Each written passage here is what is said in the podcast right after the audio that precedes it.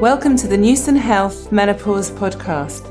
I'm Dr. Louise Newson, a GP and menopause specialist, and I run the Newson Health Menopause and Wellbeing Centre here in Stratford upon Avon.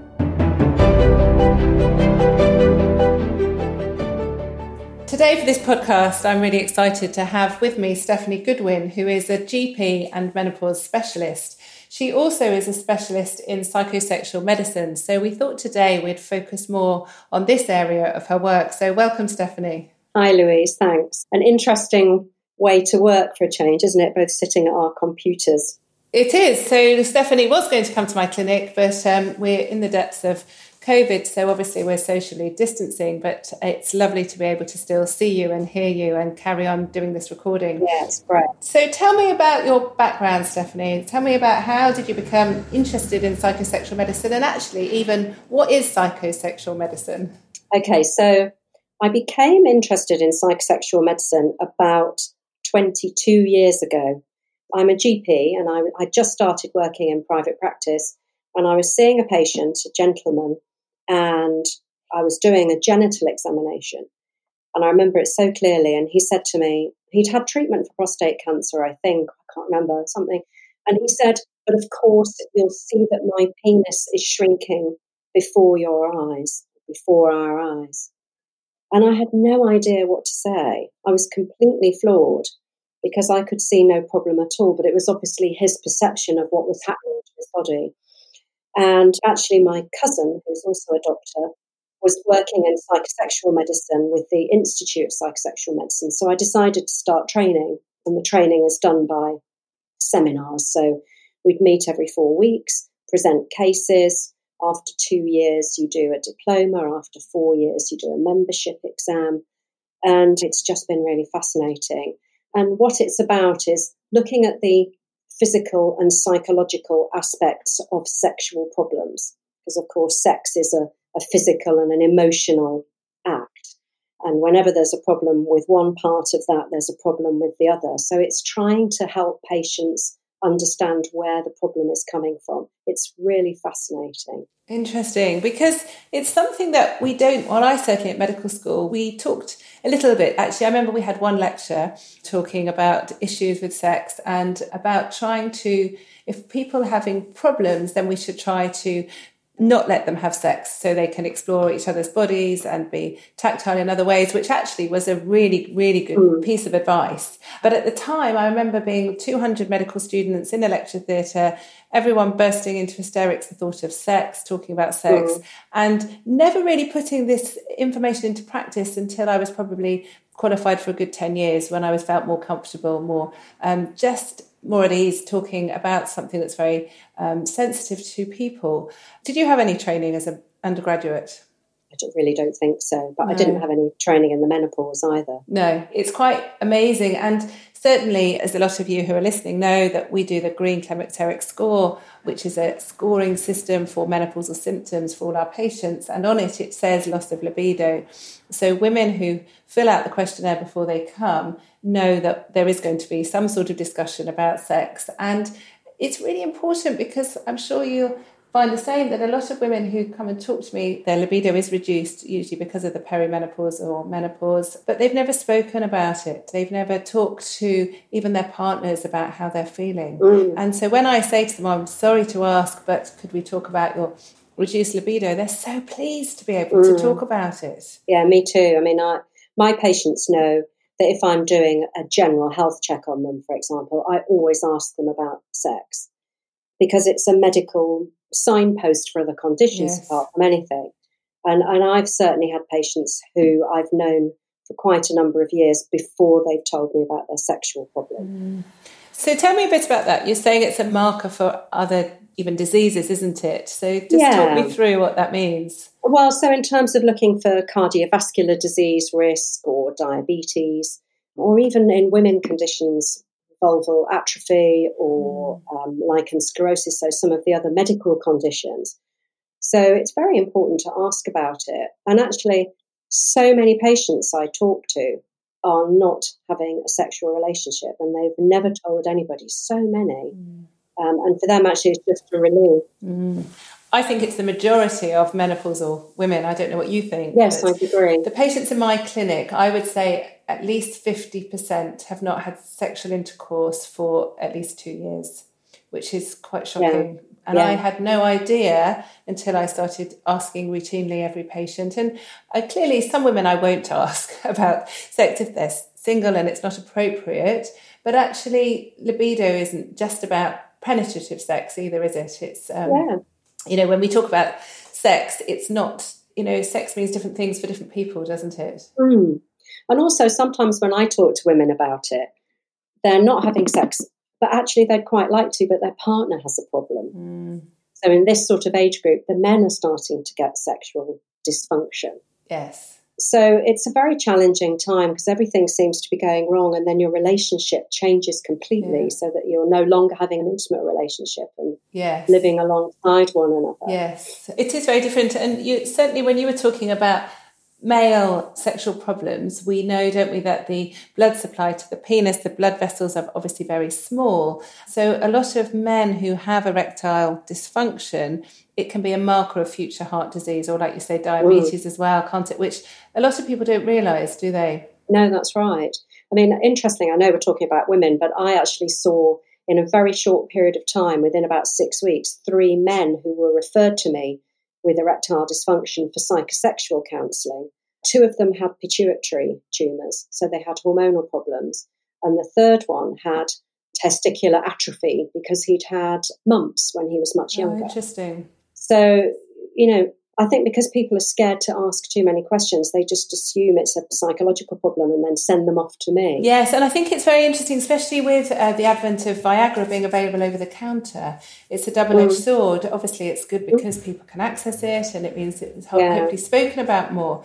But like you say, it can be a marker of future disease, a bit like high blood pressure. Mm. Uh, people don't think about blood pressure as a condition or a disease but actually, if it's untreated, it can lead to heart disease. And there's some work, isn't there, that even people, men who have erectile dysfunction, it can be a few years before that they then subsequently develop heart disease. So it's very important mm. that if any of you listening, if your partner is suffering from erectile dysfunction, they should really see ideally a, a GP or a medical person to be screened for these conditions. Mm, absolutely, yeah, because it's often the women that we see are the window or the, the way in to talk to their absolutely to their yeah, partners. and it's very important. And actually, for women, it can be almost a relief if their partner has some um, sexual problems because yeah. a lot of women are very scared of having sex. They feel that their bodies mm-hmm. have changed, which they often do during the perimenopause and menopause. Often our body shape changes, and then there's symptoms such as self esteem, loss of confidence, anxiety.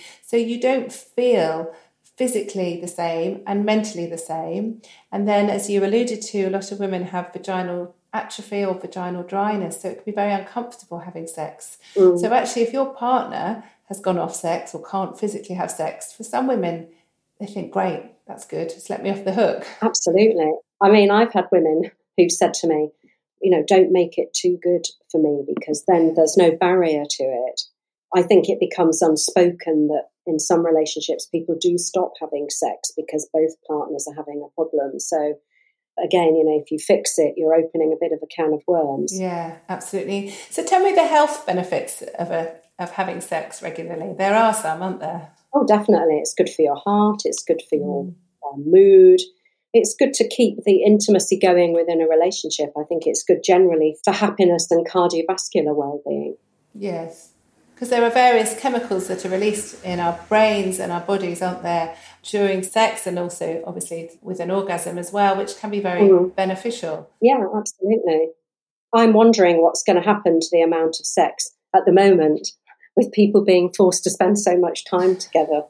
yeah, I think they're expecting a bit of a baby boom, but I well, think maybe. also for a lot of people who are forced together in very stressful situations, it can go the other way, which be very difficult, can't it? Absolutely. So, when we think about the menopause, let's just talk a little bit about vaginal dryness because that can be very common, can't it? I've read studies that mm. even around 70% of women experience it at some stage in their lifetime. So, why does it mm. happen mm. or what is it? So it's estrogen deficiency causes the vaginal tissues to lose their moisture, and that makes intercourse or even not just intercourse, just walking around or wearing underwear and trousers, very, very uncomfortable. And I've certainly, and I'm sure you have, Louise, heard so many women say that attempting to have intercourse or having a cervical smear done is absolutely mm. excruciating. So that these women are screaming out in pain. So it's a very, very distressing symptom that unfortunately is still sometimes being overlooked. So when someone's having a smear, instead of stopping when somebody's saying, Oh my God, that's really painful, whoever's doing the smear goes to get a smaller speculum, yes. which is not really the answer. So I think we're missing lots of opportunities mm. to pick out these women in general practice and help them. Yes. Which is upsetting, yeah. So I did an internet, on Instagram actually, I did a little survey on my story one day about how many people had avoided smears because of vaginal dryness, and about 60% said yes, they had. Mm. And I hear it a lot, like you say, in my clinic. I saw someone earlier this week and she said to me that she was up to date with smears, but the last one was so painful. She said to herself she's never going to have it again. So I said, Well, yeah. did the nurse give you any information, any treatment? Oh, no. She said it's quite common at my age to have soreness. Oh, right. And it is common, like you say, but actually, there's really easy treatment, isn't there, for women? Absolutely. Yeah, so easy. I mean, we, and now, of course, we've got some nice new treatment options. But yeah, the treatment is simple. I mean, you can use simple lubricants or vaginal moisturizers but we know that vaginal estrogen is the preferred treatment of choice. It works so well. It's been transformative for so many of my patients. So tell me, how do people give themselves use the vaginal estrogen? What are the options available? So there's uh, little pessaries, little tiny capsules that you insert with an applicator twice a week. Oh, sorry, every day for two weeks and then twice a week. That's commonly used. There are vaginal creams that you can use as well, but I think they're a bit messy. Personally, mm. I wouldn't want to use that. And then now there are some newer treatments. There's some vaginal gels that you can use, which sort of stick inside the vagina. And now we've got a new treatment, which is a precursor to estrogen and testosterone called Intrarosa or Prasterone. So there's choices. If people find one particular method isn't suitable, then we can switch to something else. So there is plenty of choice available now. Yes, and I think it's important to add that these treatments are not HRT. They're very different, aren't they, to having systemic HRT. Unfortunately, the warnings inside the packets talk as if it is HRT. So any of you that are having these treatments, you should ignore the inserts because they're absolutely wrong. And like you say, there is a choice. So some people like the convenience of a pessary, other people, you know, like having the gel, for example. The creams, I often ask ladies if they're having symptoms outside more on mm. their vulva and, and often they can use the cream externally yeah. can't they and then use the pessary internally and mm. and actually the dose of these treatments is incredibly low so some women need to use it more frequently, don't they? And it's quite safe to do that. Yeah, so we do sometimes double the dose. Yes. And in fact, in the women that I see at Guy's Hospital, where I do a specialist menopause clinic, which sadly now we're not going to be able to see patients there. I would have thought for two or three months now, which we're all really upset about because there's already a long waiting list. Mm. So, some of the women that I see there who have complications of their cancer treatment we get them to use a mixture of an external cream just to try and, and women who get vaginal stenosis, which is a narrowing of the vagina after treatment, that's really where the, the psychological work starts to come in as well. Yes. That I meet there. So let's talk a bit about cancers. So there's obviously mm. people can get different types of cancers and a lot of the gynecology cancers, so cancers of the womb, of the cervix, of even of the vagina and the vulva, the treatments can actually cause a lot of problems locally as well as mm. often leading to early menopause for younger women. Mm. Talk me through what treatments are available. Are they allowed to have vaginal estrogen, for example?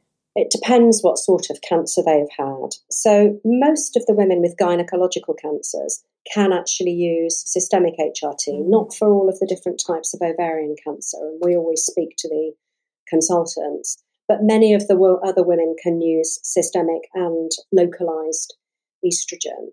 But I think what I've been finding, because I've been working in that clinic for about three years now, is that my psychosexual hat comes on quite regularly because so many of these women have been so traumatized mm.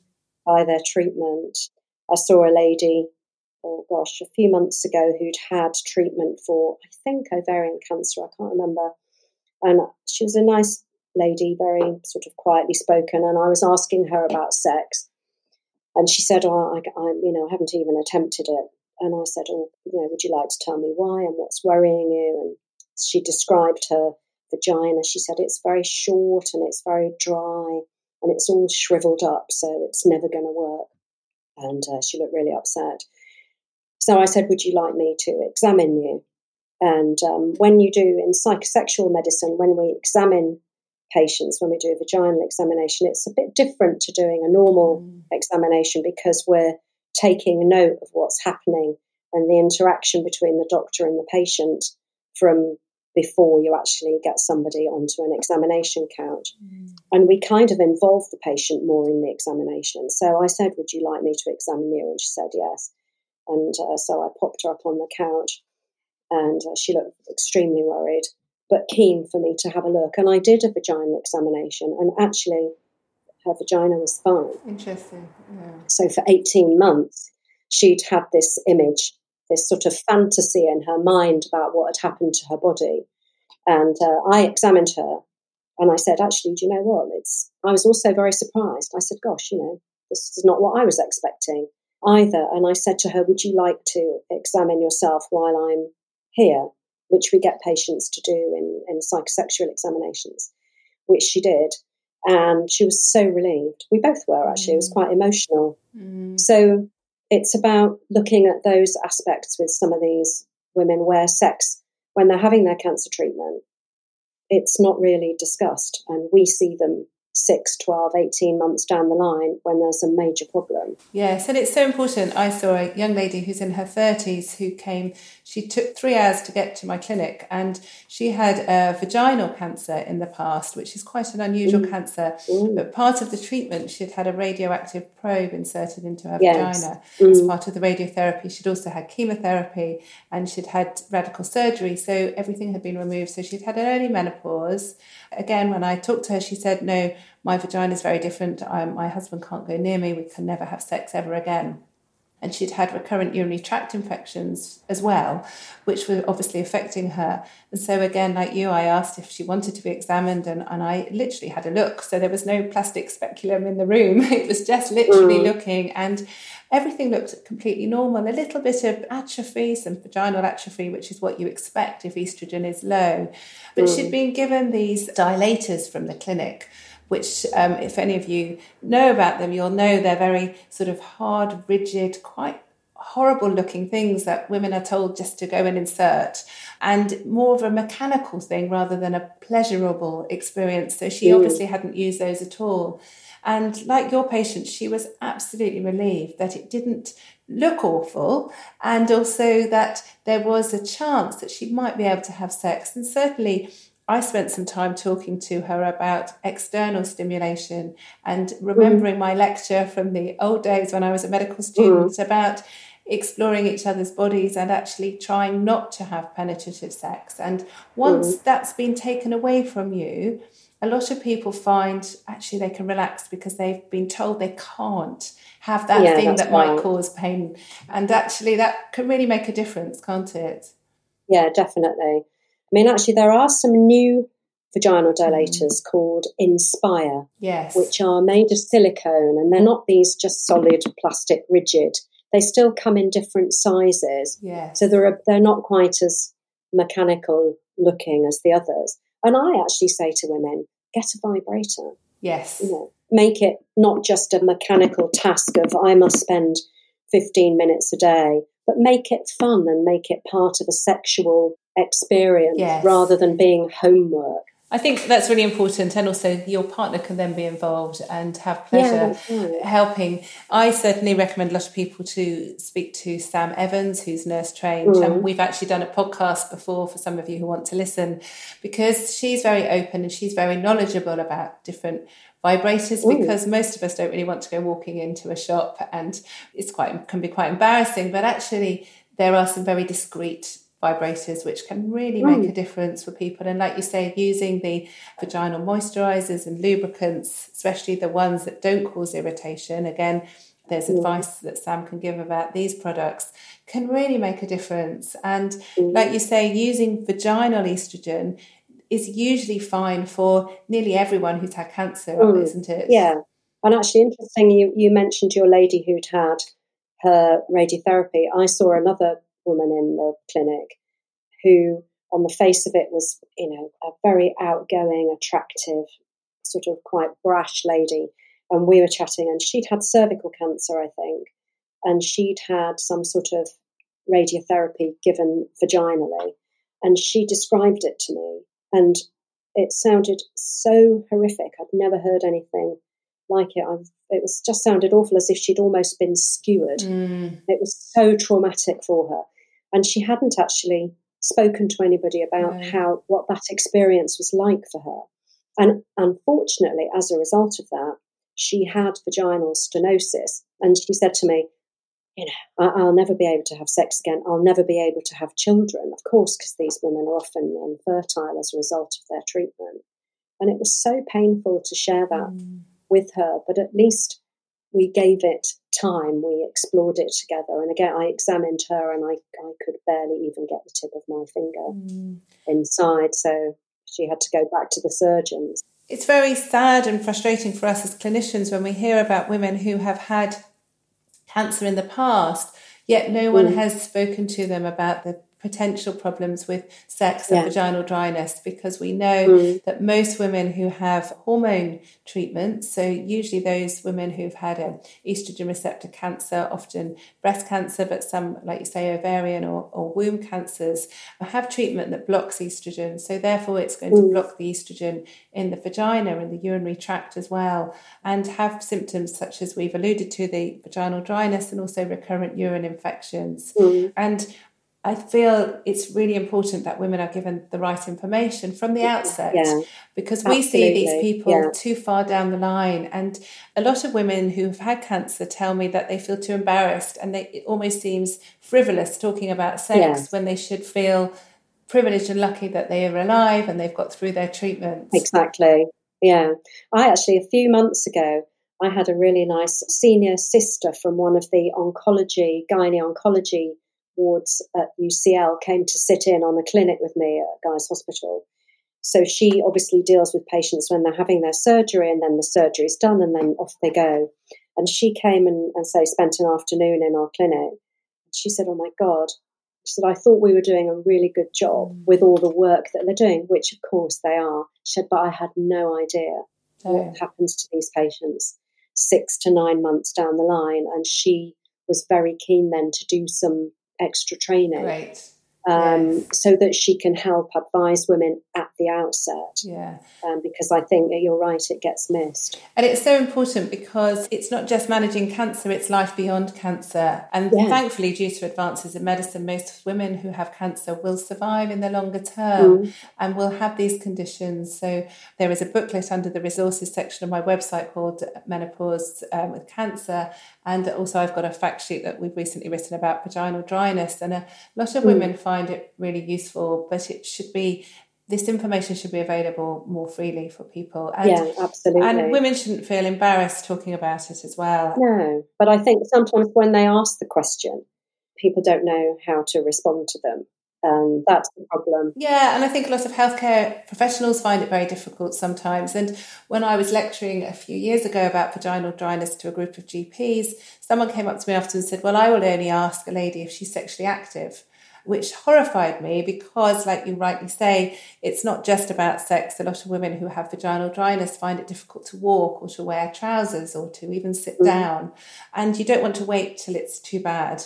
And Yeah. then there are other people who, for various reasons, don't want or enjoy penetrative sex, but they still can have symptoms. And I certainly have a lot of patients who are in same-sex relationships, and and if they're the same age and they're going through the menopause at the same time, it's a double whammy. Yeah. So it's very important that this area is discussed because we know that so many women are suffering and the vast minority actually receive treatment, which, as you've already Mm. said, is very effective and it usually works fairly quickly as well, doesn't it, Stephanie? Yeah, definitely. Yeah. And if it doesn't work, there are alternatives and there are alternative treatments, different doses, just sometimes yeah. combinations as well. So if any of you have mm. had treatment that isn't helping, you certainly don't stop. You should really seek the right help and advice. Yeah, definitely. I couldn't agree more. So, are there any other tips or information that you would give to people who are haven't got vaginal dryness, who maybe their libido is coming back, maybe after treatment for a cancer?